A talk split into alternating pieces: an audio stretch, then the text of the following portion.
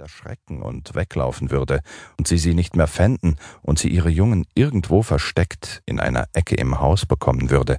Denn die Jansens hatten ein sehr großes Haus mit vielen Möglichkeiten, sich zu verstecken. Als ob Jacqueline seine Gedanken erraten hätte, sagte sie zu ihren Kindern: »Jungs, bitte macht die Türen alle zu. Ich möchte vermeiden, dass Coco Panik kriegt, wenn das Feuerwerk beginnt und sich irgendwo im Haus versteckt.« Gehorsam standen die beiden Jungs auf. Jamie schloss die Tür zur Küche und Jason schloss die Tür zum Flur. Die beiden Jungs waren sichtlich nervös, denn einerseits wollten sie natürlich bei ihrer Hündin sein, doch andererseits würden sie so gerne das Feuerwerk anschauen. Und wieder sagte die Mutter: »Ihr könnt das Feuerwerk vom Fenster aus anschauen. Solange es Coco gut geht, könnt ihr auch nach draußen gehen, aber verschließt die Tür gut.« Die Jungs sahen sich an.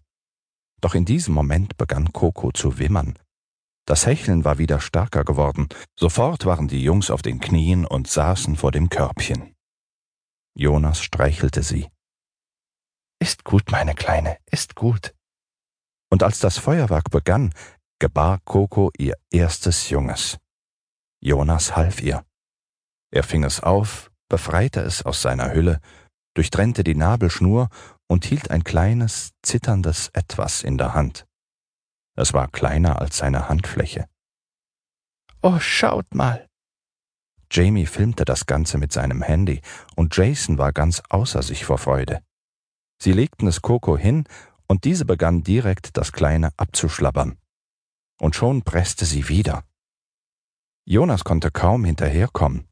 Und plötzlich lag ein weiteres kleines Bündel in seiner Hand. Er befreite es von der klebrigen Hülle und legte es Coco hin und sie begann direkt damit, die Nabelschnur durchzukauen und es abzuschlecken. »Ob's das jetzt war?« fragte Jamie. »Nein, der Tierarzt hat gesagt, sie bekommt 3 Junge«, sagte Jacqueline. »Oh, woher wusste er das denn?« fragte Jason interessiert. »Ultraschall«, sagte Jonas, und in diesem Moment kam es auch schon. Er hielt seine Hände hin und fing das kleine Junge auf, befreite es und legte es Coco hin. Nun waren alle 3 Welpen geboren, und sie gingen direkt zum Saugen an die Zitzen ihrer Mutter.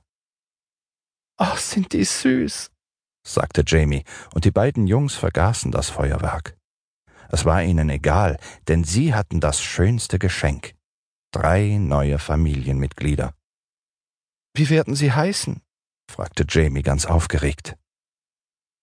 Jacqueline blickte ihren Mann an und zuckte mit den Schultern.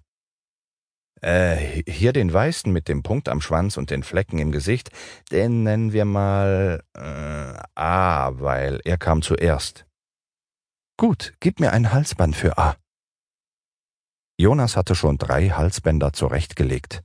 A bekam ein rosa Halsband. »Und hier, der zweite, den nennen wir B.« B, braun gestromt und ziemlich struppig. Er oder sie, das Geschlecht war noch nicht bestimmt, bekam ein blaues Halsband. »So, jetzt haben wir noch C übrig.« C war ein kleines, dickes Hundebaby mit glatten Haaren. Es sah fast aus wie A, hatte aber mehr Flecken. Er bekam ein grünes Halsband.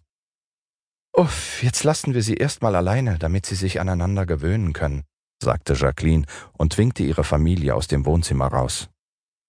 Sachte schlossen sie die Tür, gingen hinaus in den Garten und bestaunten das Ende vom Feuerwerk, welches mit seinen bunten Lichtern den Himmel erhellte, um kurz darauf wie ein Sternenregen am Himmel zu verglühen. Zweites Kapitel: Namensfindung. Die Zeit im Hause der Jansens verging rasend schnell. Die Welpen wuchsen und gediehen. Anfangs waren sie noch blind und vollkommen auf ihre Mutter Coco angewiesen, doch mittlerweile, 8 Wochen später, hatten sie die Augen schon seit einer Weile geöffnet und erkundeten die Welt. Es waren 3 Mädchen, aber sie hatten noch keine Namen. Sie hießen immer noch A, B und C. Die kleine A spielte für ihr Leben gerne mit Schmetterlingen. Sie jagte ihnen hinterher. Doch glücklicherweise hatte sie es noch nie geschafft, einen zu fangen. Die kleine B war eine Diebin. Sie stahl heimlich Süßigkeiten aus den Zimmern der beiden Jungen. Und C fraß